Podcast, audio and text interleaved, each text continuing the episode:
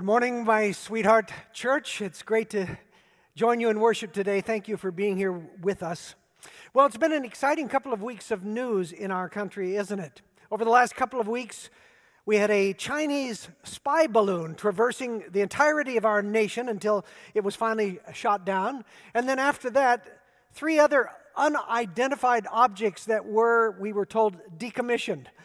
I guess that's what happens when you are hit by a Sidewinder missile. You are decommissioned. The origin of those last three is unclear at this point, but it does seem pretty clear to me, at least, that in regard to that balloon, we're being tested. This is kind of an international muscle flexing exercise to see who's the toughest. And if indeed that's true, if China is bullying us, it remains to be seen, doesn't it? How we will respond to this provocation. I hope you'll join me, as I have been doing, in praying for our president and our leaders as they respond wisely to this provocation. In today's passage, Jesus is being provoked. Not once, but twice. And in fact, he's being provoked by his arch enemy, the devil, the evil one. And as we read these two stories, they might first seem first seem to be unrelated, but in fact they are not. They are bookends, they are intended to be. In the first case, they ask and then answer the most important question a human can ask, the most important question in the Bible. And they also reveal a titanic spiritual battle between Jesus and the uber bully of all, Satan, in all of his bluster. And at the end of our message today, I'm going to make two points. Here's the first one Evil is more evil than we can know, and Jesus is stronger than we can imagine. Evil is more evil than we can know, but Jesus is stronger than we can imagine. So let's turn to these really two exciting passages of Scripture. We find them in our continued journey through the Gospel of Luke. We are in chapter 8, beginning with verse 22. Luke 8, 22. One day, Jesus got into a boat with his disciples and said to them, Let us go across to the other side of the lake. So they set out. And as they sailed, he fell asleep. And a windstorm came down on the lake, and they were filling with water and were in danger. And they went and woke him, saying, Master, Master, we are perishing. And he awoke and rebuked the wind and the raging waves and they ceased, and there was a calm. And he said to them, Where is your faith? And they were afraid and they marveled, saying to one another, Who then is this that he commands even the winds and water, and they obey him? Then they sailed to the country of the Gerasenes, which is opposite Galilee. When Jesus had stepped out on land, there met him a man from the city who had demons. For a long time he had worn no clothes, and he had not lived in a house but among the tombs. When he saw Jesus, he cried out and fell down before him and said with a loud voice, What have you to do with me, Jesus, Son of the Most High God? I beg you, do not torment me. For he had commanded the unclean spirit to come out of the man. For many a time it had seized him. He was kept under guard and bound with chains and shackles, but he would break the bonds and be driven by the demon into the desert. Jesus then asked him, What is your name? And he said, Legion. For many demons had entered him, and they begged him not to command them to depart into the abyss. Now, a large herd of pigs was feeding there on the hillside, and they begged him to let them enter these. So he gave them permission. Then the demons came out of the man and entered the pigs, and the herd rushed down the steep bank into the lake and drowned. This is the word of the Lord. The first time I visited Israel in 1984, I remember vividly making the trip north up to the Sea of Galilee we were driving along the shoreline road and uh, we saw the same sign that was staggered every few hundred yards. And it said, Beware of Western wimps. I thought, what's a Western wimp? Uh, they got the P and the D reversed, I guess. But aside from that unfortunate misspelling, it was a reminder of an historic problem. Galilee is notorious for sudden violent winds that descend from the eastern range of the mountains on the, the far side, and they come down onto the lake, and then things turn scary. The, a placid lake is turned into a maelstrom in only minutes. And I've seen it, I've experienced it. I've been there when the lake was as, as flat as glass, and in just a few moments, it was suddenly all wind and waves. Of course, none of this would have been unusual, nothing new to Jesus' disciples. I mean, among those 12, he had four fishermen for crying out loud. They, they obviously knew, they were used to these sudden shifts in the weather. And yet, apparently, they had never seen anything quite like this. Jesus was exhausted, and they were rowing him across the lake, perhaps for a little bit of a respite on the other side, and things got really hairy. Even the fishermen, it seems, were, were terrified, and so terrified that they woke Jesus from his nap with these hysterical words Master, Master, we are perishing. What amazes me about this, and apparently amazed the disciples too, they were marveled at what they saw, they marveled, was this matter of fact way that Jesus responded to this seeming peril. He doesn't get flustered. It appears that he doesn't even rise to his feet to make himself more ominous. He just lay there, turned, and rebuked the storm. Shut up, wind, I'm trying to sleep here. That's essentially what he said. And suddenly we are told it was calm. You all know the story of Jonah and the fish from the Old Testament. The analogy here is obvious. It is intended to be obvious that Jonah is a, is a, a foreshadowing of Jesus in several ways.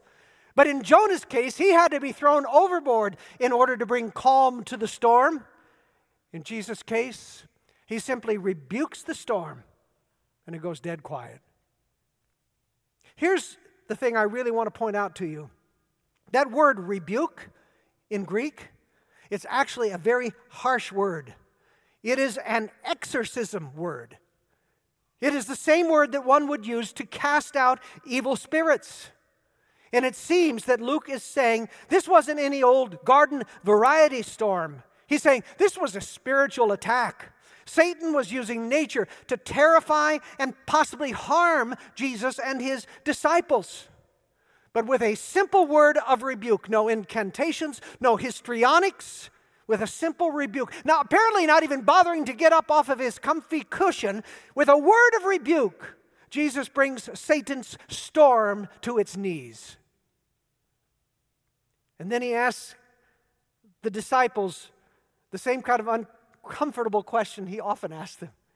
He said, Where is your faith? Where is your faith? Shaking his head. You know, Luke actually records Jesus saying a lot about faith and often praising the faith of common people. We saw that he praised the faith of the four men who lowered Jesus down through a hole, uh, lowered the man down through a, a hole in the roof to Jesus' feet. They pra- he praised the faith of the centurion. Remember that? He said he had never seen any greater faith than the centurion who asked him to heal his slave.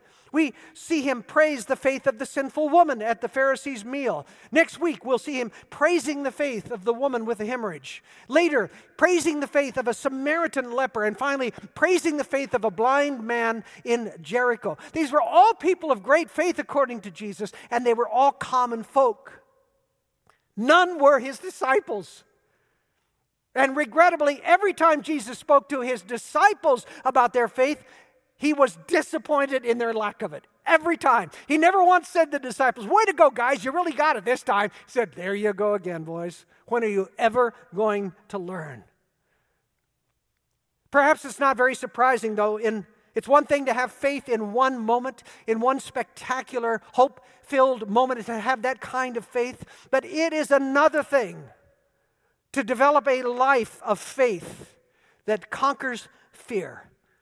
Uh, an enduring faith that keeps trusting Jesus day by day, moment by moment, storm by storm, trusting Him no matter what. That's harder, isn't it? Do you have that kind of fearless, unwavering faith. I don't have it yet. I wish I did, but I don't. Sometimes flashes flashes of brilliance. I'll have a moment of faith, but I don't yet have that enduring faith that always trusts in the goodness and the provision and the protection of God no matter the circumstances I encounter. And I think Jesus often shakes his head at me when he sees me stressing out yet again. I don't have it yet, but I'm so relieved to see that neither did his disciples. They didn't have it yet either. But even in their fear, they ask the most important question ever asked. Did you see it? Who then is this that he commands even winds and water and they obey him? It is the right question. It is the most important question. Who is this guy? Who is this Jesus Christ? It is the question every human will one day answer, whether they intend to or not. It is the greatest question, and the answer comes in the next story from a very unexpected source. They get to the other side of the lake. It's an area called the Decapolis. That is Greek for 10 cities. It was 10 Greek Roman cities, Greco Roman cities. And for an observant Jew, this place, the Decapolis, was filthy. It was spiritually, ritually unclean in every way. And you find all kinds of clues in the story, don't you?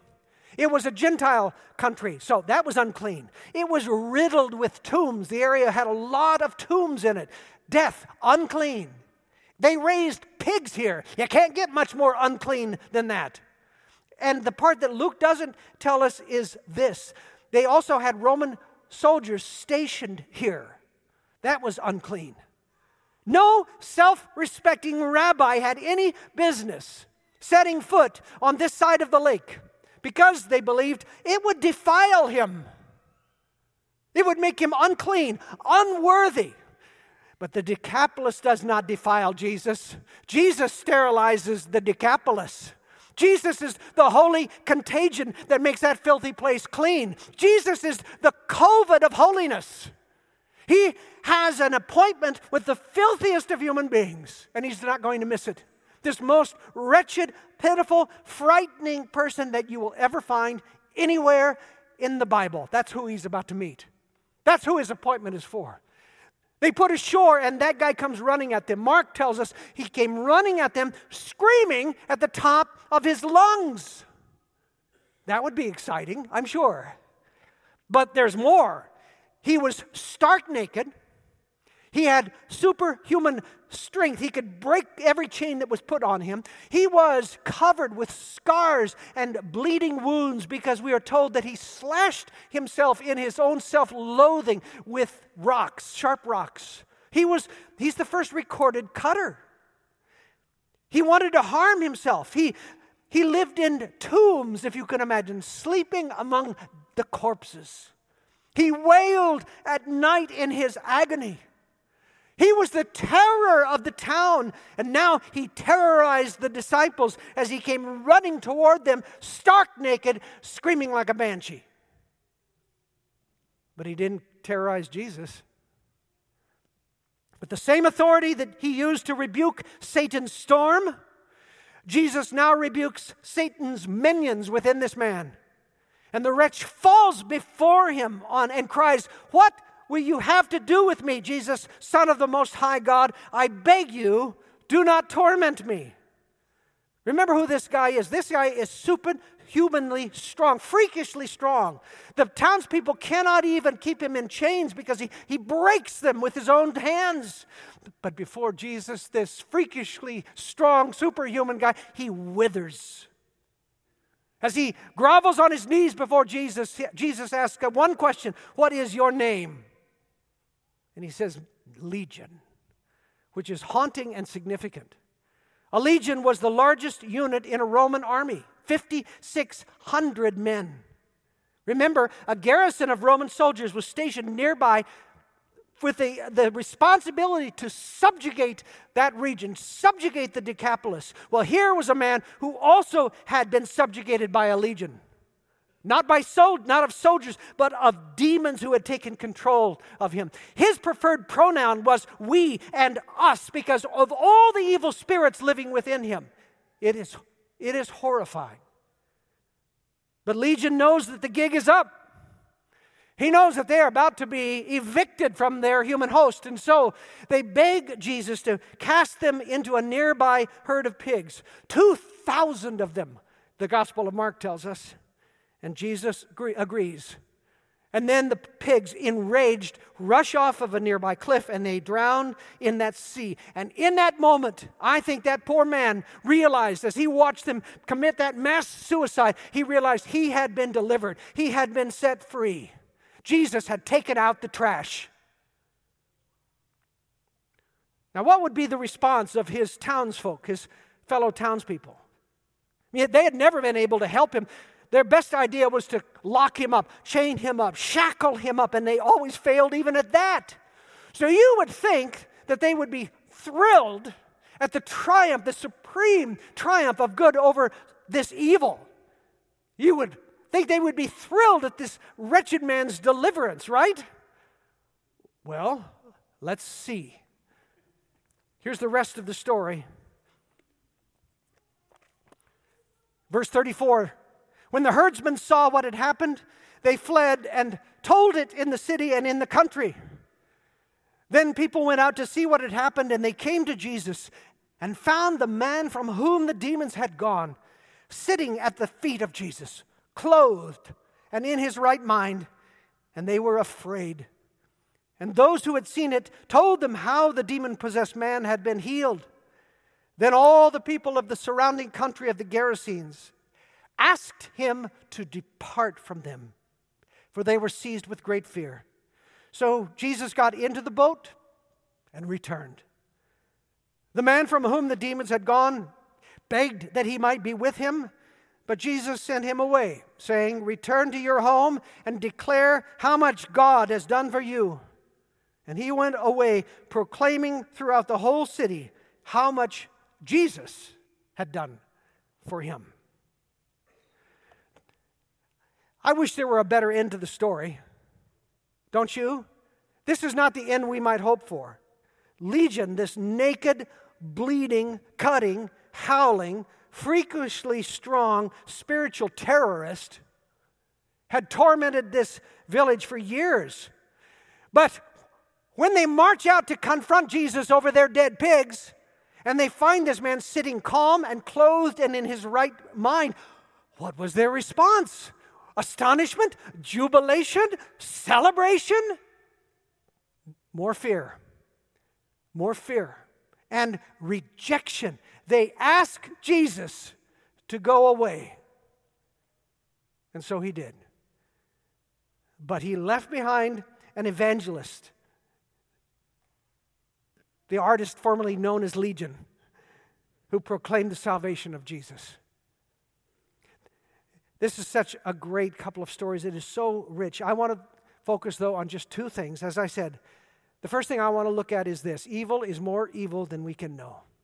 Evil is more evil than we can know. Both accounts are spiritual battles between bully Satan and strongman Jesus.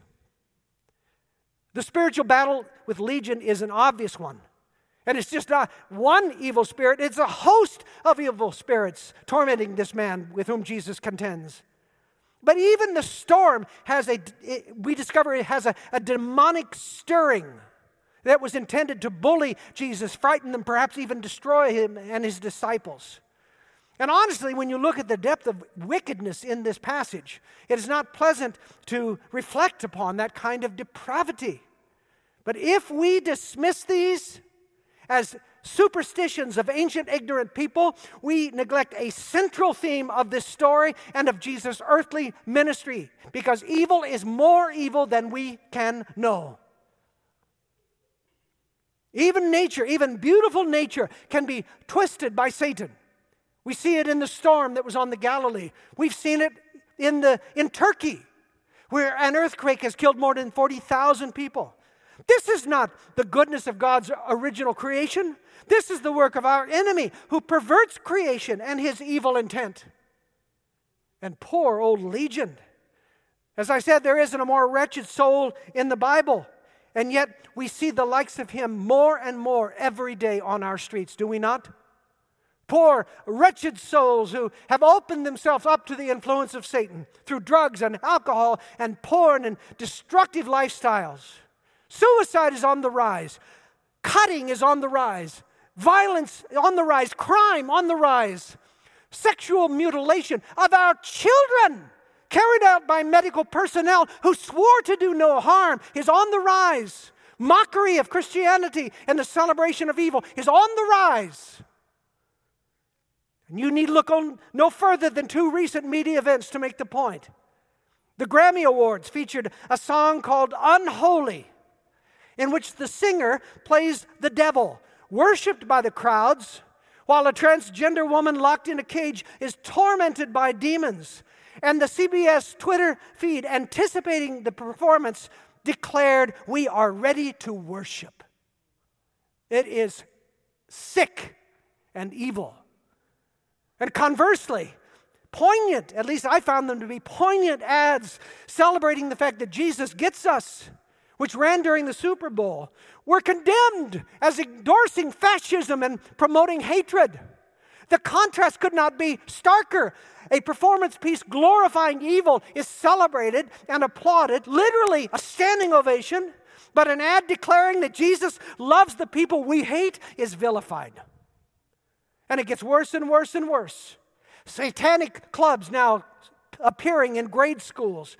A TikTok trend, TikTok, there's a tool of the devil, a TikTok trend called Death Dive, which encourages children to, to film their own potentially suicidal plunges. That is evil, and it is worse and worse and worse. We are not a fiery brimstone bunch. We Presbyterians, we're normally pretty thoughtful.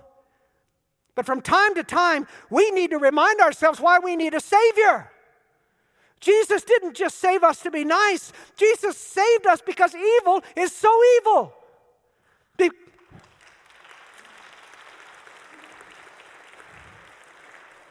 Because apart from His grace and His love, apart from His deliverance, we will spend an eternity separated from God that is called hell forever. This Grammy image of hell as the sexiest, exciting, fun place to be is the supreme lie. Hell is the most awful place one could imagine. You don't want to go there. And it never struck me before, but our story teaches that. The demons beg not to be returned to the abyss, to the hell which was their home. The demons would rather be anywhere else, including in a herd of pigs, than back in hell. If even demons are terrified of hell, that ought to scare the hell out of us.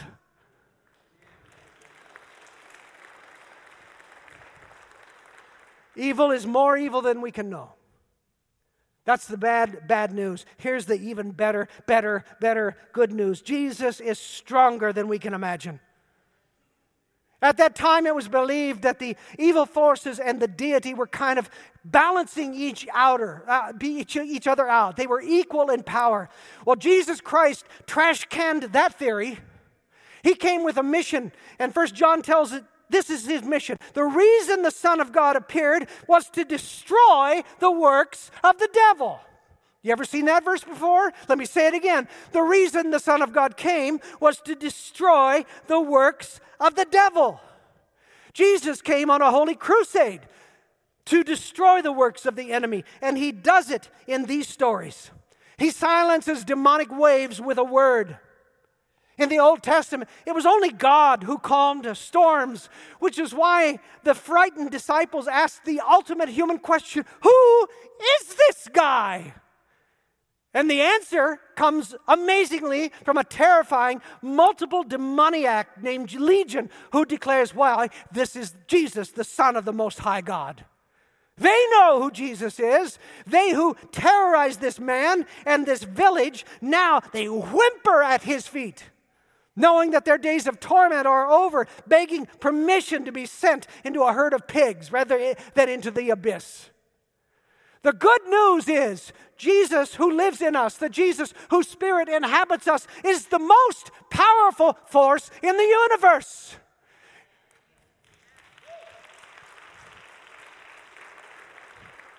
And the bad news is, like the villagers who begged him to leave, We are often more terrified of unleashing Jesus in all his power than we are of the evil we have become so used to. They were more concerned about their financial losses, about the upheaval to their social equilibrium, than they were to see this wretched man set free. It is a haunting moment when those villagers ask Jesus, Powerful Jesus, the master of all, will you please go away? And even more haunting, he does. Every day, in more and more ways, the cities of our country are asking Jesus to please go away.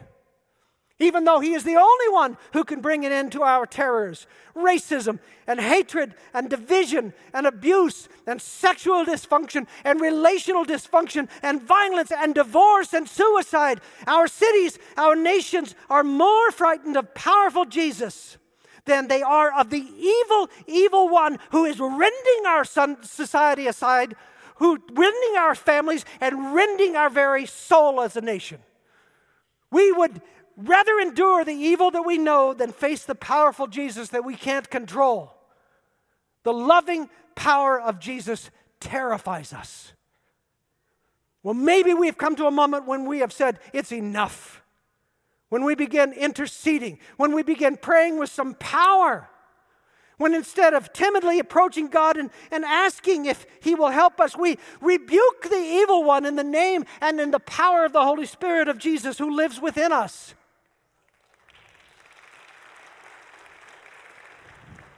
Evil is more evil than we can know, and Jesus Christ is stronger than we can imagine.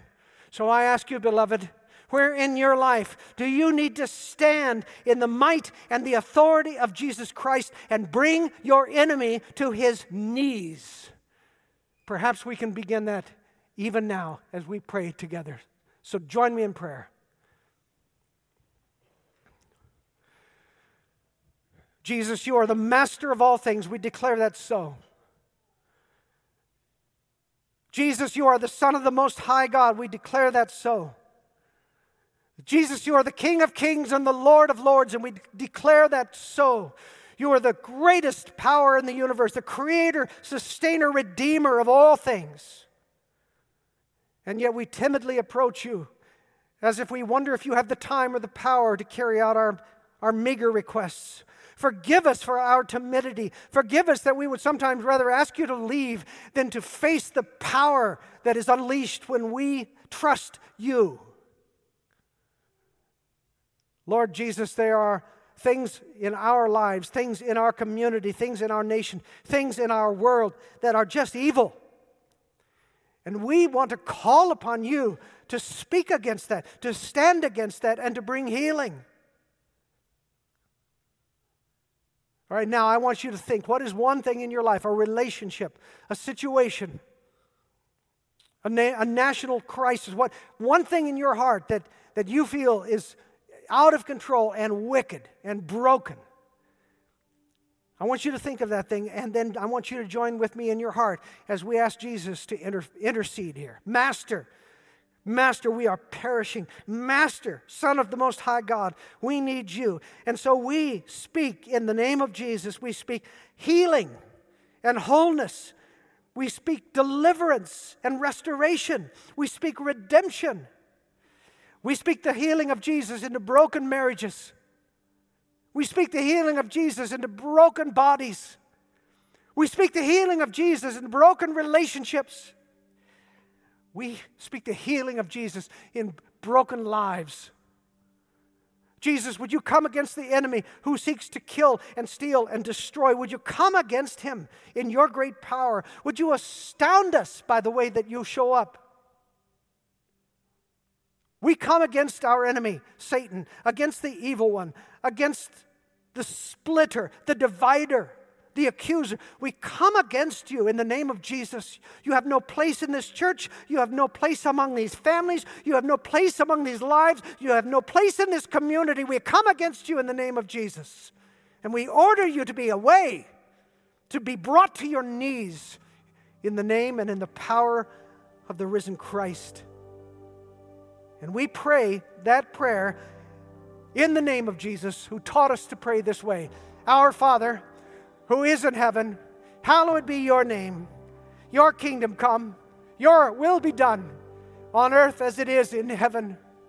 Give us this day our daily bread, and forgive us our debt as we forgive our debtors. And lead us not into temptation, watch this, but deliver us from the evil one. For yours is the kingdom, and yours is the power, and yours is the glory forever. And all of God's people said, Amen.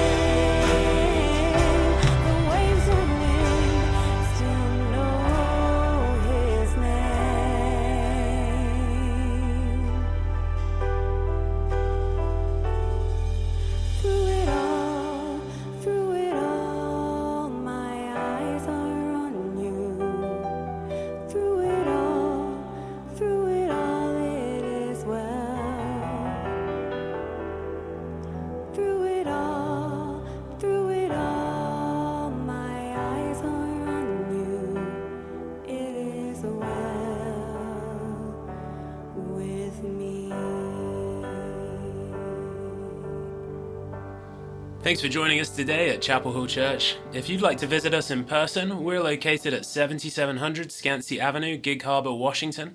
Our worship services are Sundays at 9 and 10:30. We hope to see you there.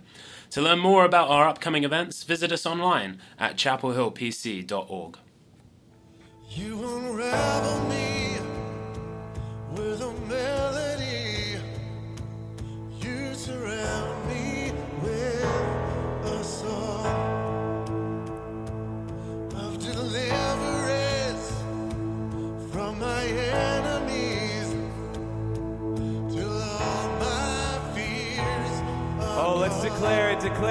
Longer.